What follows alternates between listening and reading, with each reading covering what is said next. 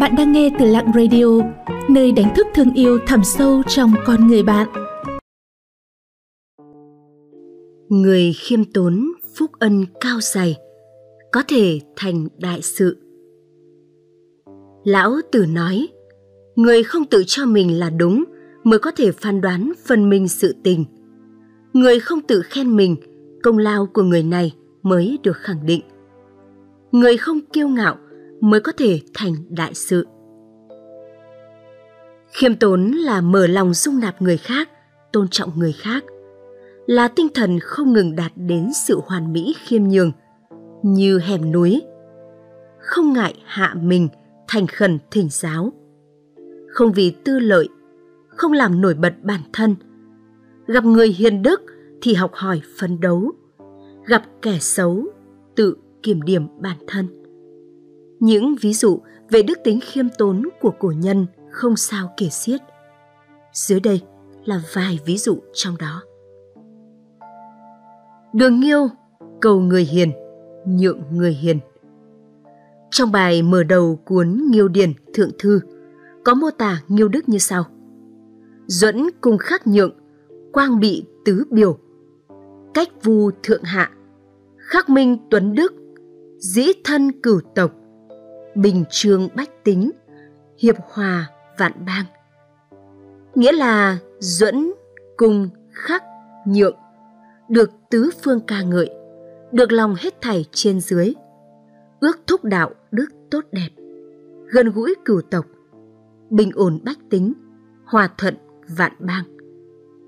Duẫn cùng khắc nhượng, tức là bốn đức tính thành tín, cung kính, thiện năng, khiêm nhường – trong bốn loại mỹ đức này, đức tính khiêm tốn của Nghiêu đứng ở vị trí trung tâm. Sau này hậu nhân gọi là đạo. Trong cuốn Nhượng Vương Trang Từ có ghi chép Nghiêu trị vì vạn dân thiên hạ khiến bốn phương thanh bình. Ông tiến cử người hiền, tín nhiệm người tài, có thể gọi là nhân tài kiệt xuất. Nhưng ông vẫn cho rằng mình chưa đủ tài năng đức độ chỉ lo mai một nhân tài. Thường tự mình vào núi sâu, rừng già, tra xét cẩn thận, cầu người hiền học đạo. Trước sau, ông từng bốn lần nhượng lại ngôi thiên tử cho những nhân sĩ đạo hữu nổi tiếng là Phương Hồi, Thiện Quyền, Phi Y, Hứa Do. Nghiêu từng nói, người trong thiên hạ, người vì việc công, phàm đều là người trí công vô tư, là bậc hiền giả, đáng được suy tôn, là người thực thi đại đạo của thiên hạ. Ta đức mong, tài mọn, chỉ lo phạm lỗi với chúng sinh. Các vị nhân sĩ hiền đức thấy nhiều khiêm nhường cung kính như vậy, vô cùng khâm phục mà rằng một lòng lo cho dân như vậy, hèn chi thần dân tung hô là trời nghiêu, đều khước từ chức vị đi ẩn cư. Nghiêu còn bái bổ y, một đạo sĩ chiếu sanh làm thầy, vô cùng cung kính với thầy, luôn giữ lễ nghĩa của một đệ tử, hướng mặt về phía bắc mà cầu học. Sau này ông nhường ngôi cho Thuấn, một người tài đức vẹn toàn.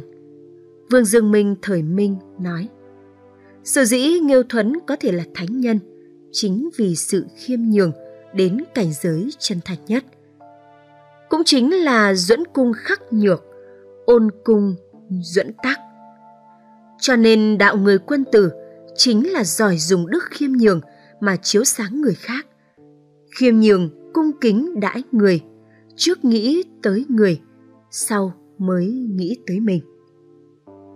Không từ bàn việc, bất xỉ hạ vấn, không ngại hỏi người dưới. Có vị đại phu tên Khổng Ngữ, nước vệ thời Xuân Thu thông minh hiếu học, vô cùng khiêm tốn.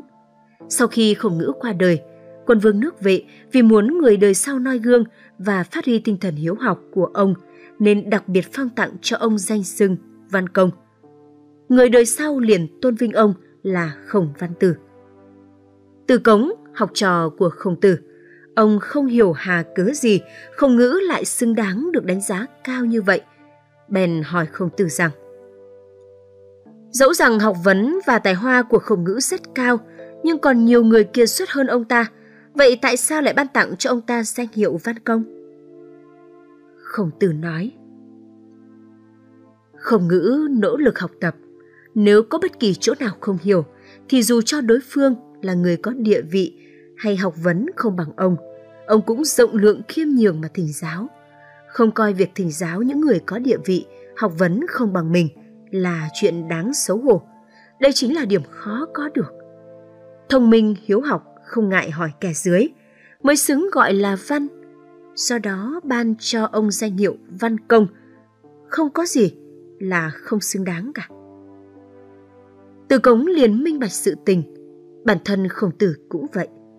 Ông học vấn uyên thâm, nhưng vẫn khiêm tốn học hỏi người khác, làm gương cho học trò. Gia Cát Lượng khiêm nhường nghe lời can gián. Gia Cát Lượng tại Đức vẹn toàn, được hậu thế tôn xưng là trí thánh.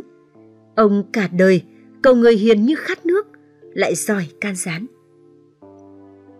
Sau khi đảm nhiệm chức tể tướng, ông cho xây một đài cầu người hiền tại phía nam thành đô. Nhằm nghênh đón nhân sĩ tứ phương, trọng dụng một lớp nhân tài trác Việt tại Đức Vẹn Toàn. Hành động này được người đời thường gọi là đức cử, hành động đạo đức. Trong văn võ bá quan mà ông tin dùng, có vị nhân sĩ tên Kinh Sở là nhân tài đất thục, lại có tướng Ngụy Ngô Hàng. Ông có tấm lòng bao dung bốn bề, độ lượng với mọi người, vạn vật, được người đời ngợi ca, người đương thời gọi ông là quan thục đều, là tuấn kiệt trong thiên hạ. Khi giải quyết việc quốc gia đại sự, ông luôn suy nghĩ vì lợi ích chung, nghe theo những ý kiến và kiến nghị khác nhau. Ông vài lần ban hành công cáo của vũ tướng sĩ, thẳng thắn can gián, yêu cầu mọi người phê bình những sai lầm, thiếu sót của bản thân. Ông thường khích lệ và tán thưởng những người chỉ ra và đề xuất cách trị quốc lo việc đại sự có tinh thần chung với nước.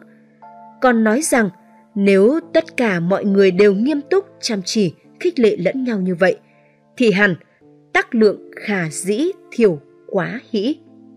Sáng suốt có thể giảm thiểu sai sót. Ông có nói trong tự miễn, tự khích lệ rằng, kiêu giả chiêu hủy, vọng giả nhiễm họa. Kẻ kiêu ngạo tự chiêu, mời diệt vong. Kẻ làm bừa, tự rước họa vào thân không bao giờ ỷ công ngạo mạn, không tranh công đổ lỗi, dám gánh vác trách nhiệm một lòng hành thiện. Trong lịch sử, ghi chép ông trị nước thuộc rằng khoa giáo nghiêm minh, thường phạt tất tín, vô ác bất trừng, vô thiện bất hiền. Khoa giáo nghiêm minh, thường phạt công minh, không tội ác nào không bị trừng trị, không điều thiện nào không được tuyên dương. Vương sường dạy bảo hậu bối cung kính khiêm nhường, khoan hồng rộng lượng, Tháng riêng năm Thanh Long thứ năm triều đại Tào Ngụy năm 237 sau công nguyên. Nguyễn Minh Đế hạ chiếu yêu cầu mỗi vị công khanh tiến cử một người tài đức cho triều đình. Thích sử vương sưởng của Cổn Châu đã được tiến cử. Trong đối nhân xử thế hàng ngày, vương sưởng rất cẩn trọng và khiêm tốn. Ông luôn dạy bảo hậu bối của mình phải cung kính khiêm nhường, khoan hồng rộng lượng. Ông thường nói, sinh vật lớn nhanh – thường cũng chết nhanh, còn sinh vật phát triển chậm, thường suy vong cũng tương đối chậm hơn. Ví như loài thạo cỏ nào đó, buổi sáng khai hoa thì buổi chiều đã héo tàn. Còn loài tùng bách tuy sinh trưởng chậm nhưng dù trải qua ngày đông giá rét cũng vẫn có thể bảo trì lâu dài mà không bị lùi tàn. Do vậy, khi làm việc không nên hấp tấp mong cầu thành công nếu như khi làm việc có thể lấy bước lùi là bước tiến, khiêm nhường là hoạch lợi, mềm yếu là cương cường, thế thì sẽ rất ít bị thất bại. Khi có người phê bình, trước tiên chúng ta cần phải xét lại hành vi của mình xem có thật sự đã sai lầm không. Nếu như có, minh chứng rằng người kia đã nói đúng. Nếu như không có, cũng chỉ chứng minh rằng người kia đã nói không đúng mà thôi. Nếu người kia nói đúng, đương nhiên chúng ta cần phải khiêm tốn tiếp thu. nếu người kia nói không đúng đối với chúng ta cũng không có gì là tổn hại chúng ta còn oán hận gì nữa đây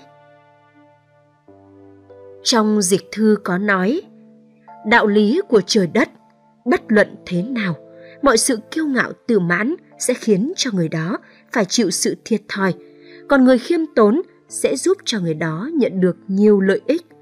Do đó, những người rộng lượng, phúc ân cao dày, người lòng dạ hẹp hòi, phúc ân tất mong. Hơn nữa, khiêm nhường và kiêu ngạo cũng là vạch ngăn giữa phúc và họa. Con người chỉ cần có tâm cao ngạo sẽ ngăn trở bản thân hành đức thăng tiến. Chỉ có khiêm tốn, nỗ lực đề cao làm điều nhân đức mới là ý nghĩa nhất vẻ đẹp khiêm tốn ôn hòa là một trong những cảnh giới cao. Xin cảm ơn các bạn đã theo dõi và lắng nghe. Các bạn thấy nội dung của chủ đề hôm nay như thế nào ạ? Hãy comment bên dưới để chúng mình rút kinh nghiệm cho tập sau tốt hơn nha. Những lời khuyên và đóng góp của các bạn sẽ giúp Lặng Radio không ngừng hoàn thiện và phát triển. Để tiếp tục cùng Lặng Radio lan tỏa ý nghĩa cuộc sống, những điều tốt đẹp, các bạn hãy chia sẻ tới bạn bè và người thân của mình cùng theo dõi nhé. Bạn cũng đừng quên đăng ký kênh và ấn vào hình quả chuông bên cạnh để nhận những thông báo cho bài viết tiếp theo. Xin chào và hẹn gặp lại!